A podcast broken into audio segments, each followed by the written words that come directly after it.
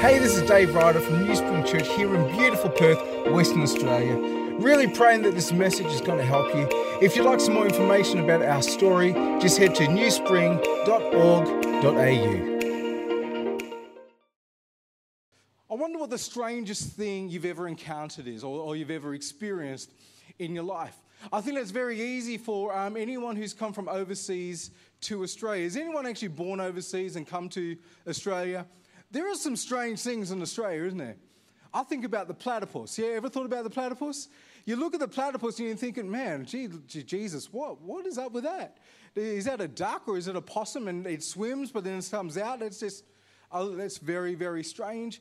Um, I, I, saw on the news um, this last week that they're trying to bring Zumba back. Does anyone remember Zumba? Zumba? I don't know if one of our life groups could be a Zumba life group. Can that actually be redeemed? I don't know.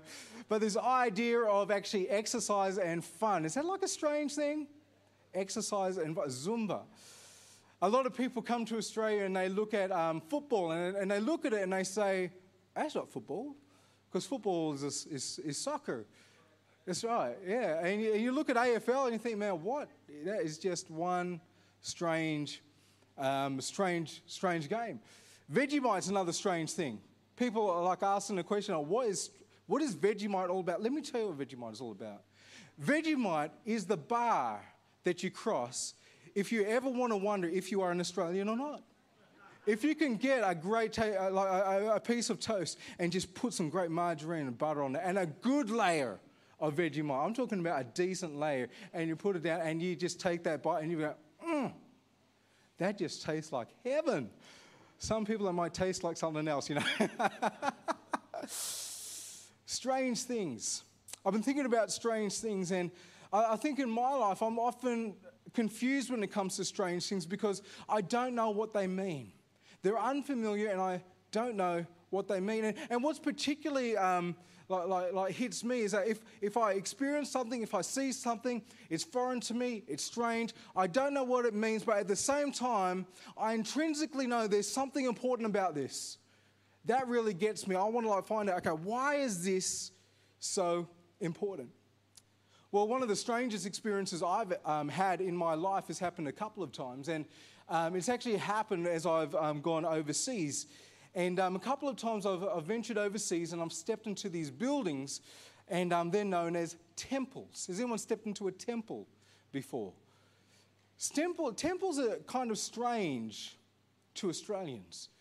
You, you, you, don't like often think to yourself, you know what, I'm going to wake up in the morning and I've got a great idea. I'm going to go to a temple. They're kind of odd. They're kind of strange. We don't have too many of them, but they are scattered around. Chances are you, you, you probably just drive past one, you wouldn't even know that is a temple over there. And, and there's something about like a temple, as I kind of walked into this building, so I, I know it, it's important, but at the same time, it's really strange to me. So I remember a couple of years ago, we were in Malaysia and we walked into this temple because all the tourists were doing it and we're a tourist. So we walk into this temple. And, and as I walked into this building, it's called a temple, I noticed a couple of things. You walk in there and all of a sudden, people are very quiet, they're very reverent you know, very, very quiet. I noticed that there were different smells, you know. There was obviously in Malaysia, like there were some smells outside. I walked in there and there were some different, there was incense. There were different um, symbols which were intentionally placed around the building in order to get my attention. And there was most definitely a change in the spiritual atmosphere. I noticed that straight away. But temples are strange. They're strange because they're foreign, and they're strange because we don't know what they mean. And then comes a Christian. Most of us here are Christians. Then comes a Christian, let me say this. Then comes a Christian who is ready to read the Bible. All right? Who's ready? He's come to a place and you're reading the Bible and you're ready to read the Bible. And then you read things like this in 1 Corinthians 3, verse 16 to 17. Paul says something like this don't you know that you yourselves are God's temple? Hmm. And that God's Spirit dwells in your midst. If anyone destroys God's temple, God will destroy that person, for God's temple is sacred. And you together are that temple. I mean, I just observe a couple of things from those couple of verses uh, that Paul's actually saying that, that, that, that collectively, the temple's not a building, but collectively, temple's a group of people. We're a group of people. There's a place where, where God is, it's sacred, that, that it's a together word, that it's a sacred space that involves sacred people. Um, that, that, that, that we're kind of like this temple. And I think, you know what? Temples are strange. So, in my mind, I'm reading it, I'm saying, what exactly does that mean? What does it mean? What exactly does it mean? Well, we're in this series which is called Image. If you've been around, we're in the fourth week of that. And this series is about trying to figure out together as this sacred family, trying to figure out how we can be more faithful living as resurrection people in 2023. And this understanding of temple, this is actually going to be a key component to actually trying to figure it out. Is anyone else still trying to figure it out? Is anyone here actually got it figured out yet? Who's honest enough to say, I haven't got it figured out, Dave? You're in the right church. We are a family who's trying to figure this out together. You know, we're on this journey together. We said a couple of weeks ago that if the Bible actually had a blurb, most books have a blurb, they tell you what it's about. The blurb would actually read like this it's in your notes, also be on the screen. You're going to become very familiar with this blurb over this year. The blurb of God's story is that God is establishing his rule over creation through humanity for his glory. This is an incredible story. It's a story about God, it's a story about us, but it's also a story about creation. This is an incredible story. And we've said, I've, I've made a point of saying many times that, the, that those, those notions that sound spiritual, like, like let go and let God, or like Jesus take the wheel, they are actually a departure from the biblical narrative. And a lot of us have bought into that. And one of the, one of the things when you actually apply yourself to biblical study and when you actually are ready to read the Bible and look to it, you actually read Scripture, you look at Scripture, and then you look at your tradition, and then you have to figure out what part of my tradition fits with the story and what part of my tradition do I need to dispatch. And maybe for some of us, there, there is part of our ideology that I need just that Jesus take the wheel and the Holy Spirit say, that is not how this works. That is not how this works. The way that this works is that you partner with God and you take the world somewhere. There is incredible agency which is given to humanity. It is such a dignifying thing, it's such a, a, a thing of value and worth. And that's what we're kind of saying. We also said that this is a long story, isn't it? People in this building, you've been Christians for a long time. And this story has been going for a long time before you were born and it's going to continue for a long time after. And because of that, we said, are there any reference points? Are there any markers that we can actually use to actually help us understand the story, but also understand where we are in this story? So we kind of uh, have used a, um, a old framework, we've used some different language, and we've actually um, called, um, used three words. They're called goal, mess, and plan. Goal, mess, and plan. And I've labored on the point of actually paying attention to how much of the Bible is actually in those three categories goal, mess, plan. In the goal, we've got like four chapters, and the mess is a few. And part of the plan is actually most of the Bible.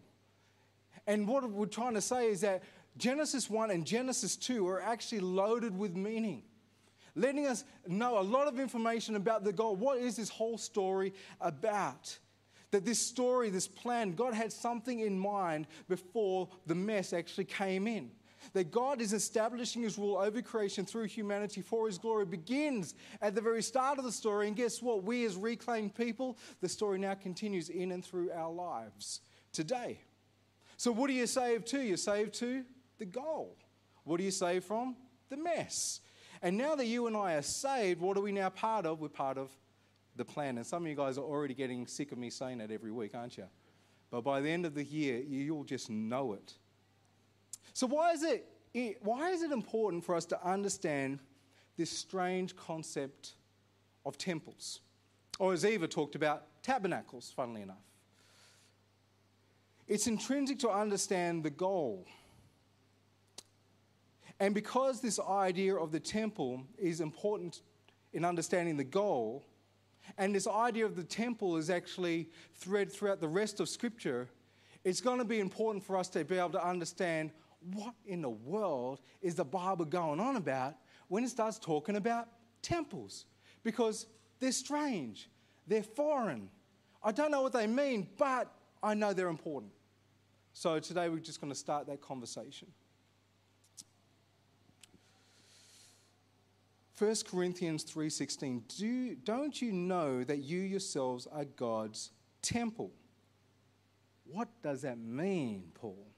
What does that mean? Have you ever read scripture and, like, if you actually took some notes or, or asked questions of scripture, you would actually get this red pen out, and by the margin, you would actually ask a question and write it and say, I don't know what you're talking about. Anyone? It should be quite common. We're talking about an ancient text here. The problem's when we try to make strange things familiar, like scripture. What does it mean? Well, let's look at Genesis chapter 2, verse 1 to 3.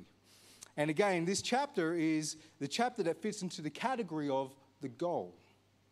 And we're only going to very briefly go through this because we've got the rest of the year to really um, develop our understanding. I'm trying to do this very slowly.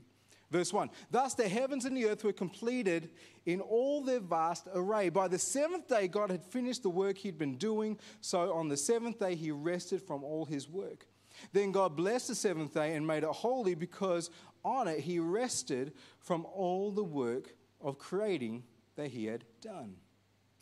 We've already said in previous weeks that Genesis, the creation story in Genesis, is not a story that presents us with data that we take and that we hold and then we actually sometimes weaponize when we actually um, feel like we need to defend the faith. Rather, it is epic poetry which is purposed to spark our imagination, to enlarge our vistas, and to behold our incredible created God and to see what He is doing in this world. One of the important things for us to understand, um, a couple of weeks ago, Nigel and I did a New Spring conversation about this, is that when this narrative is given, when God so graciously reveals himself and actually gives this narrative, this creation story, he gives it to people who were located thousands of years ago in the past in this period that we describe as the ancient Near East. We use that terminology, ancient Near East, to, East, to kind of describe um, kind of the culture and the ideas that were swimming around, um, say, 3,000 years ago. Um, because some of those cultures, some of those ideas aren't necessarily swimming around today.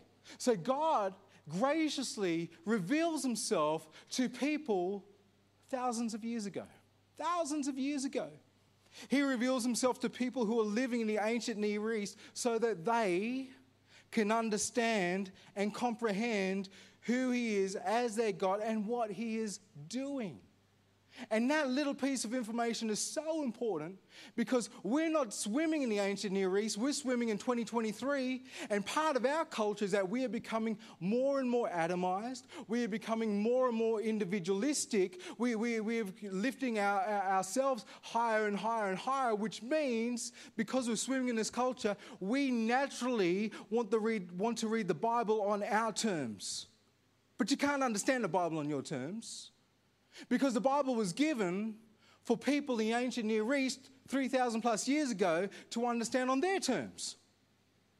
You know what I'm saying? So, if we're going to be faithful followers of Jesus Christ, understand the story, being grafted into his story, and actually live that out, we actually can't have a mindset, God, you know, Jesus, I need to understand this on my terms. No, we need to understand the Bible on their terms and then apply it to ourselves. That's actually how we have to read the Bible. That's how you respect Scripture. That's how you respect Scripture. And, the Bible is actually a, a, library. There are different genres. So you need to respect every genre differently as well. Um, yeah, I mean, far out. It, it's an incredible thing, but it also can be sometimes daunting at the same time. So, what does it mean to actually understand this? So, as Israel listens to this creation story for the first time, imagine for the very first time, and they listen, they're hearing it. There's this communal aspect, they're listening to it. Genesis 1, Genesis 2 is being shared to them, they're listening to it, and they're living in the ancient Near East with ideas and culture and values swimming around. It's not new to them. And as they're listening to it, they know okay, this is epic poetry. This is what this is. They also understand that this story is not talking about the genesis of material stuff. They understand that the genesis that the creation story is talking about is this functional genesis. Functional genesis. What does that kind of mean? Let me give you this illustration. There's a number of people in this church, and you're building a house at the moment. You know, Jules, you've been building for a long time, taken longer. You know, that contract is extending and extending and extending and extending. Let me put it to you this way it is different.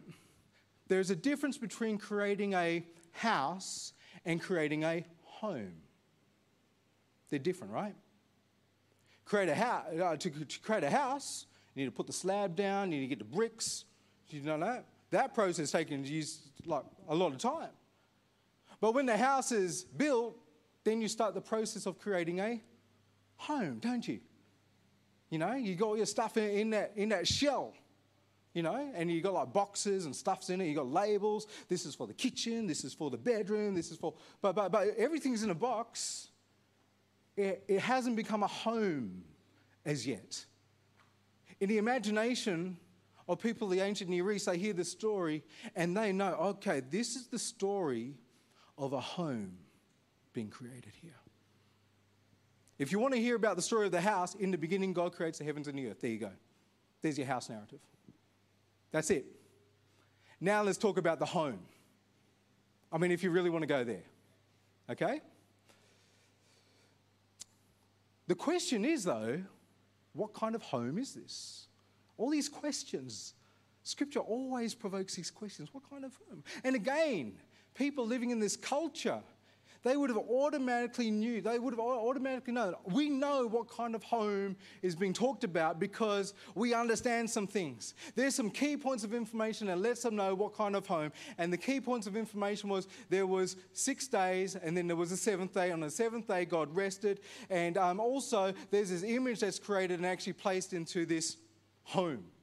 They, all, like, with that small amount of information, they knew exactly what was being created here. Thus, the heavens and the earth were completed in all their vast array. By the seventh day, God had finished the work he'd, be, he, he'd been doing, so that on the seventh day, he rested from all of his work. God blessed the seventh day, made it holy, because on it, he rested from the work of creating he had done. They automatically knew what kind of home. Genesis 1 is the account of God establishing, uh, establishment of functional order for flourishing in order to inaugurate, uh, to inaugurate the world as a cosmic temple. If you want to know why temples are so important, the very first thing we'll learn about God is that He is creating a home, a temple. And that's important, even though it's strange, really strange. And this was common practice in the ancient Near East. What would happen is that you'd have these nations going to war, and if your, your nation beat another nation, that actually meant that your God defeated um, that nation's God. And as, uh, like, if your God was victory, had victory over the enemy, there would be six days to build a temple. And then after you build a temple, you put an image of that God in the temple. And on the seventh day, there was this understanding that the victorious God would come into that temple and rest. That was just known.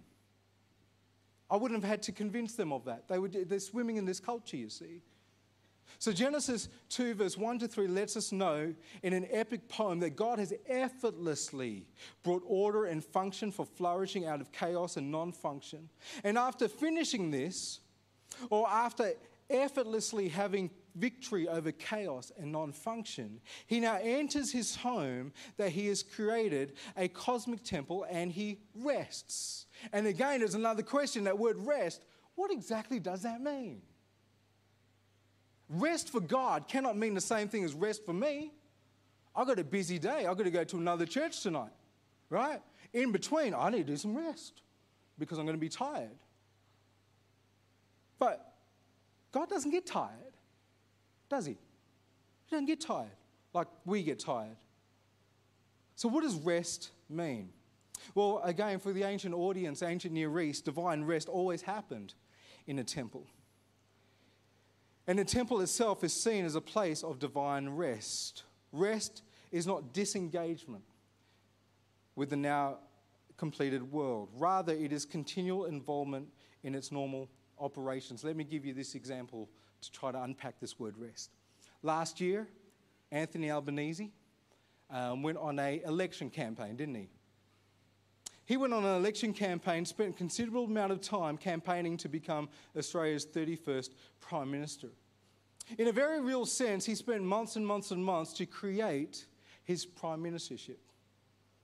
After he won, he entered into the Prime Minister's office in Parliament House in Canberra.